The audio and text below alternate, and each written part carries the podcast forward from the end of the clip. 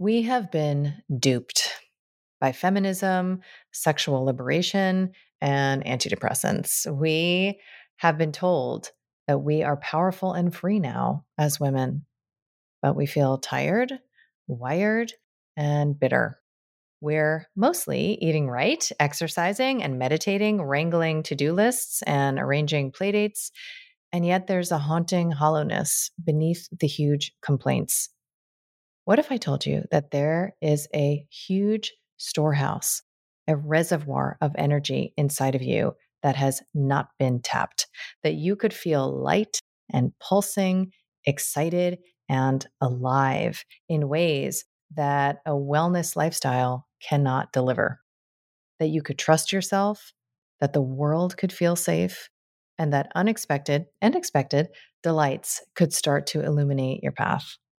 No coach, therapist, doctor, or guru required. Just you learning to get real, present, and attentive with you. I feel like I'm here to matchmake your inner parts for the greatest love affair ever written. I want to help you learn first where you're buying eggs from the hardware store, which is the source of all pain. I want to help you master entering through the upset, which is the only spiritual practice you'll ever need and to get real comfortable putting on your villain crown, which is, in my opinion, the key to true power. And then you'll attune to your inner yes so you can live the life defined by the specific pleasure of who you are. I am so excited to announce my latest book called The Reclaimed Woman, which is available for pre order now so if you head to the link in show notes, you can learn more about bonuses, events, and companion offerings. And I cannot wait to see your gorgeous face on the path.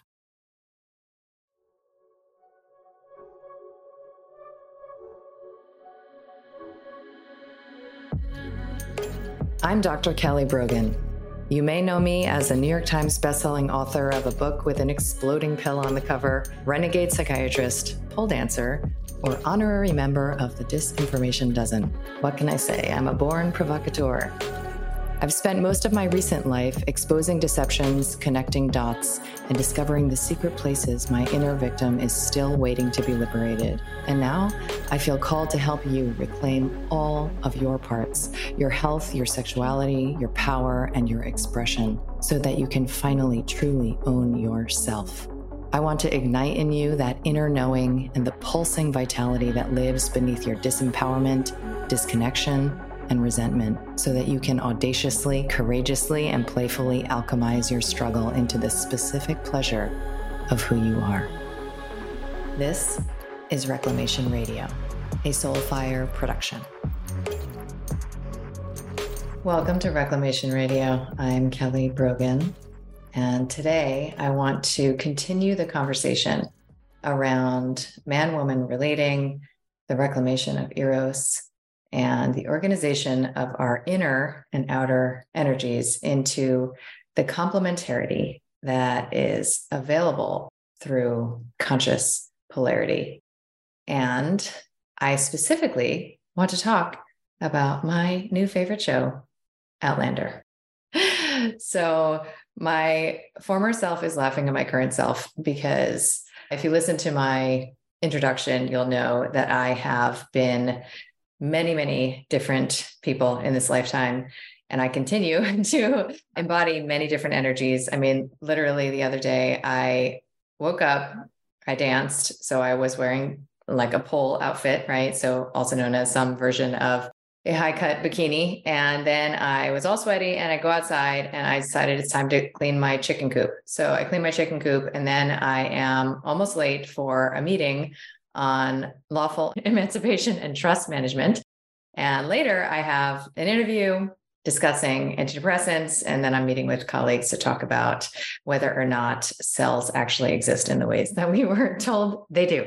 So I'm all kinds of circus up in here. And I was somebody who absolutely judged those who watched TV for many, many years of my activism, probably like six years of my activism career. And in my relationship, I and we did not watch TV. There was no TV watching. I didn't watch shows. I didn't watch movies. I didn't have a relationship to that even that dimension of slowing down and letting go of the fight, you know, for long enough to do something frivolous and indulgent that isn't saving the world, right? So my rescuer was in full flare. And when I started to watch TV again, it was actually Handmaid's Tale that I started to watch. And of course, that ended up just compounding and reifying all of my concerns because of the predictive programming therein. So recently, I had a number of like Scottish synchronicities, like people who came into my life, and probably six or seven different examples of some sort of awareness of Scotland that I hadn't had before.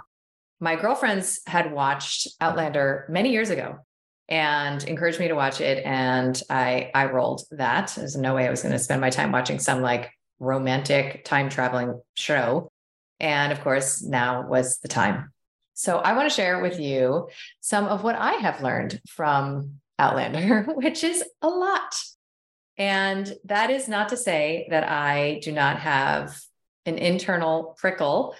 That's a weird phrase around the programming that is in there. I mean, there's a lot of it. I mean, there's germ theory programming, there's solar system programming, there is historical narratives programming. There's a lot of germ theory stuff in there. And, you know, as any good programming does, there are many nuggets of sacred truth rolled up into a burrito of enculturated and conditioned deception. So that is my caveat because the rest of what I am about to share has impacted me actually quite deeply. So I will start with a quote. I wish I could do a Scottish accent. I will start with a quote from Jamie in the show. And he says, A man's life springs from his woman's bones, and in her blood is his honor christened. Okay. So if you heard my past couple of episodes, you know that I am a believer that through the sacred dynamics of man woman relating, there is an extraordinarily exquisite experience of our true divine nature that becomes available in the space between. So I observed that there were many, many aspects of the dynamic between Jamie and his woman, his beloved Claire, that helped me to experience and feel what this kind of polarity can be like. Because absent knowing what is possible, whether through fantasy fiction or through, you know, those in our community, it's hard to know what to want. And that's why one of my primary advocacies since my mentor passed in 2015 in the health space has been to publish in the medical literature and to share widely you know what is possible when it comes to health reclamation and resolution of so-called chronic illness because if you don't know that it's actually possible how could you know to want it? So there were a couple of things i want to touch on that i noticed because there is a clear agenda in this program programming program to foreground a certain kind of polarized dynamic between a man and a woman and you could argue that, you know, there are elements of, you know, suppression and oppression of Claire in this dynamic, and he's not awakened. And there, of course, is a reason for the popularity of the show, which is how it feels. I can only speak as a woman, but how it feels as a woman to watch this couple, and specifically how it feels to, at least for me, to witness his gaze Right? So that kind of masculine attention, that gaze, what that feels like, even as a voyeur, is extraordinary. It's very, very powerful. And that gaze becomes available because of a lot of the elements of submission that are offered by his partner. Right. So there is an implicit message throughout the show that if you are a woman in dynamic with a man, you better listen to him or you're going to die. there are many examples where Claire literally almost dies or is, you know, put in great peril by her own choices and actions in defiance of Jamie. Right. So one of the ways in which we heal the father wound on the outside is to potentially and this also has some imago elements right to to choose somebody who has some of the aspects of our first relationship with a man, our father, So, which has some imago elements, which is that in Claire's case, she has an opportunity to be with a man who she trusts enough to be guided by. And obviously, she has this mercenary impulse that says, like, I know better what needs to happen than he does. And I'm going to do the damn thing I think should happen. However, the messaging in the show is that every time she does that, every time she doesn't listen to him, doesn't allow him to guide, doesn't allow him to protect her, doesn't allow him to lead, bad things happen. Right. So, again, through a conventionally feminist lens, you could say, well, that's very subversive, you know, for that message to be in there. And women do know best what they need and what they should do. And they should always listen to that and always trust that. And Yes, I understand that. And I am a great champion for women aligning with their intuition and trusting nothing more than that.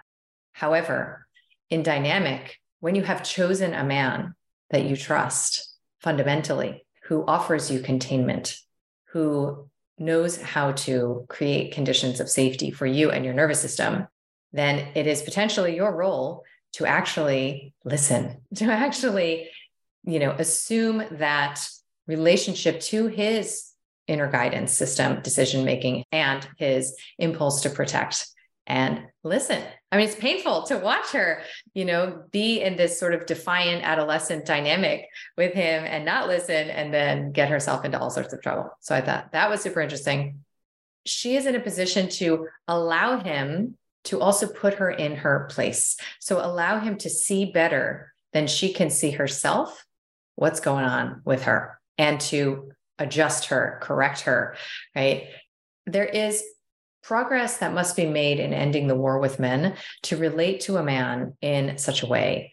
And again, this is in a certain context of an emotionally compatible needs meeting dynamic with a man that you trust right? Because otherwise, doing that is buying eggs from the hardware store and attempting to secure love, approval, and connection from the impossible place, also known as a toxic codependent dynamic, right? So we are assuming that you're in a dynamic with a chosen man who offers you the structure of connection that you want in your romantic dynamic. And so, how do you organize yourself or allow yourself to be organized by him. So I think in many ways through her sort of foibles and missteps she shows us and the agenda of the show is such that we are shown, you know, what it looks like when she allows him to put her in her place, when she allows him to guide and lead her. You know, I had an experience with my divorce attorney actually where I was in my sort of anxious, controlling, micromanaging state, awaiting something, and probably emailed him 10,000 times. I don't even know. And I don't remember exact details, it doesn't matter, but I must have been critical in some way and probably in my, you know, manipulative fashion, tried to hide it in some sort of well justified argument. And he absolutely put me in my place. I mean, I don't know how else to say it. He just put me in my place and he said, you know what? Here's what's going on. Whatever you're up to, I'm not doing that. And you have a choice. And I not only was immediately course corrected, but I actually really appreciated it and I kind of liked it. so, and I know that many of you can relate to what I'm saying. When you are in the presence of a man who has that kind of discernment that strong a spine and whose judgment you trust, you want to feel that containment. You want to know he's watching, he's attuned enough to recognize when it is that you to go this way versus that way. So we'll pause here for a message from our sponsor, my membership community, Vital Life Project. So if you want to hang with me, ask me questions in live coaching, get free access to my masterclasses, curated content, discounts, and to the incredible humans that I attract. My membership, Vital Life Project, is where it's at. It's the only membership of its kind, and you'll shed your struggle, transform your victim story, and level up your reclamation game with others who get it. Join at the link in show notes and at kellybroganmd.com. Okay. So there is also you know, so much of what is out there in terms of, you know, from 50 shades of gray or, you know, sort of kink fiction and the ways that BDSM is represented in, you know, multimedia is without the sacred contract of consent and a deep understanding of parameters and boundaries and limits. And that being what it is, there is certainly, if you remember, if you've seen, you know, I think it's the first season, there are energies of punishment play and even impact play that wouldn't have been included in the show if it was not engaging for people to watch. And there are many of us who are intrigued by how it is that we can translate from the trauma field our expectation of being punished, you know, for being a naughty girl into the bedroom with somebody that we trust, where we can alchemize that latent, even desire for that kind of constraint, that kind of anticipated recourse, and how it can be turned into consensual play that's actually enjoyable. So there is allusion to that possibility, even though its initial expression, where he's literally spanking her for not listening to him, isn't exactly the most conscious portrayal of it. They have a scene later where they're wrestling and, you know, in this sort of intense you know, sort of like romp energy that you have a sense that there's a blend here of anger and there is also desire and there's that alchemy of like how can we stay connected even though you know there's all sorts of potentially disconnecting energies here. There's also the fact that they are building something together. And you know one of my friends colleague mentor said recently who's in a long long term happy marriage he said you know a relationship that is just built on ideas is bound to encounter an idea that represents a rupture or a divergence, right? So if you're not building something together, you're not working the land together, you're not creating something in the material realm, the three dimensions together, there is a lot of room for divergence. And I don't think that that includes just kids in a family, right? So we see them you know create this community. They're always working with their hands. They're always in their bodies in that way. And they're contributing each their specific gifts. And i think that is a very lost dimension as we have all gone into the workplace in this egalitarian fashion. You know what are we especially in the virtual realm you know what are we creating together in our coupled relationships? Of course there is the illustration. He asks her at some point you know do you trust me? And you can all everyone watching can feel of course she does. And she offers him that right? So this idea of the currency of trust real trust coming from a woman to a man and specifically that she trusts him with her heart right? Which means that she trusts him to caretake her emotional dimension to attune and invest in it in the way that for many of us did not happen you know with our father figures and what an extraordinary gift that is in partnership. There is the idea that they don't chitty chat. So if you listen to my last episode, you know that I was sharing Om Rupani's wisdom around, you know, not wasting a man's attention. And there are so many parts and moments in the show where I'm thinking, wow, like they don't even talk about what's going on. you know, it's like happening on a daily basis. And I know with my girlfriends, I mean, there is an impulse that I have that I want them to know everything that's happening, all of my thoughts and all of my feelings and all of my experiences. And does that have a place in a primary relationship?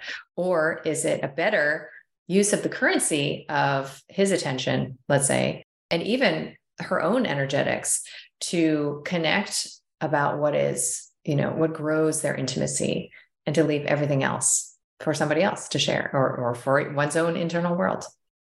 I love the scene where he expresses wanting to have another baby and she's like perimenopausal or maybe even post a later season and how interesting it is in this moment in time where we have options to engage in conscious contraception or not so conscious contraception and what that has done to the fabric of man woman relating where it is the natural impulse of a man to want to have a baby with a woman that he loves, right? And what it is to be with a man whose baby you don't want. I have a friend who is in the world of conscious sex and teaching around that. And we had a conversation about contraception. And I said, you know, a lot of my girlfriends are talking about like vasectomy for their partners. And, you know, there's the Billings method and there's all these methods. And a lot of my girlfriends and I have had this experience of being like absolutely petrified of becoming pregnant. And I said, what, you know, what do you think? What do you recommend? And she said, I don't think you should have sex with somebody whose baby you're not willing to have. And that is obviously complex and she's very nuanced, you know. So this was just taken out of context, perhaps, but it was provocative for me because if you imagine only ever being with, you know, in intimacy with a man whose baby you are willing to have, that is quite a different level of sacred commitment, right? And I'm not sure what the implications are if you've already had the babies that you want to have with a man and now you don't want any more. I'm just saying, you know, that what her response was, what Claire's response was, was so affirming of her receptivity to him that that is the kind of energetic intimacy that then affords them the eros that is clearly coursing between them. I like can't get over the fact that these people are not actually together in real life, having trouble suspending disbelief.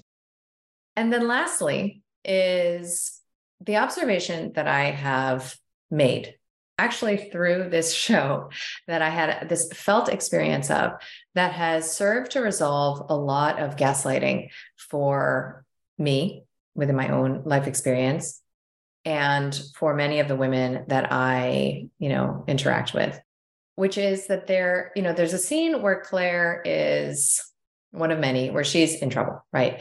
And she is rescued by Jamie and the crew, right? So Ian and Roger and others. And they basically ask her permission to defend her honor and go slay all the people who violated her. And that's what happens is, you know, Jamie secures her and all the other men go take care of the situation.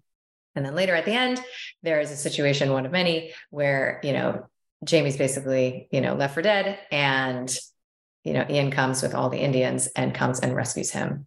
And it's this feeling. I don't know if it's just me, if it's my like Celtic lineage or, or whatever it is, but there is a feeling that I have of like tribal support that is very specific to the experience of having many men at my back right? It's like this this longing for that this this sense like a phantom limb that that is missing. And it's a woman who needs not just one man right? And um rapani says you know every woman wants the man who will kill right? The most effectively. And she wants him killing on her behalf so to speak you could take that figuratively or not right so if a woman needs not just one man but many men at her back and so does a man he needs not just a guy friend, right? And he certainly doesn't need just a woman. He needs many men at his back. And you feel, you know, there, there's a scene in the show where they don't actually have their man crew, you know, come to rescue them, Jamie and Claire, when their, you know, home is under siege. And you feel the vulnerability of that. So, what is it when we are, let's say, as single women living alone with our children, our pets on our land? What is it to feel this white noise of not okayness. Well, that's probably a wise response to what's actually happening. It's like what I always said to my postpartum patients you know, if you are raising your baby by yourself, every alarm that your nervous system has available should be going off because never before in human history has a woman been alone with a baby when there weren't many horrible things happening for her to respond to, right? So to pretend that this is normative, to pretend that we are supposed to feel well is the ultimate gaslight. And so if we require all of us that brotherhood, you know, that contextual experience of men at our backs, then it makes a lot of sense why there is sometimes a not okayness uh, at the core of an experience that we're having that we're trying to paper over or that we're trying to potentially you know mitigate or self medicate in a certain way, assuming that something is wrong with us rather than something is misaligned or incompletely fulfilled in the arena of our needs, our real primal needs. And just feeling that in that show, it helped me to see, oh, this is something that, you know, absent this, and, you know, maybe the closest we have to that is like gangs, right? So, absent this experience of not only community, but allegiance, it's going to be really hard for our nervous systems to find equilibrium. And the modeling of what becomes available, the creative, sacred, erotic potential in a relationship where a man assumes the masculine pull and a woman assumes the feminine. And she is not you know some shrinking violet doormat clearly.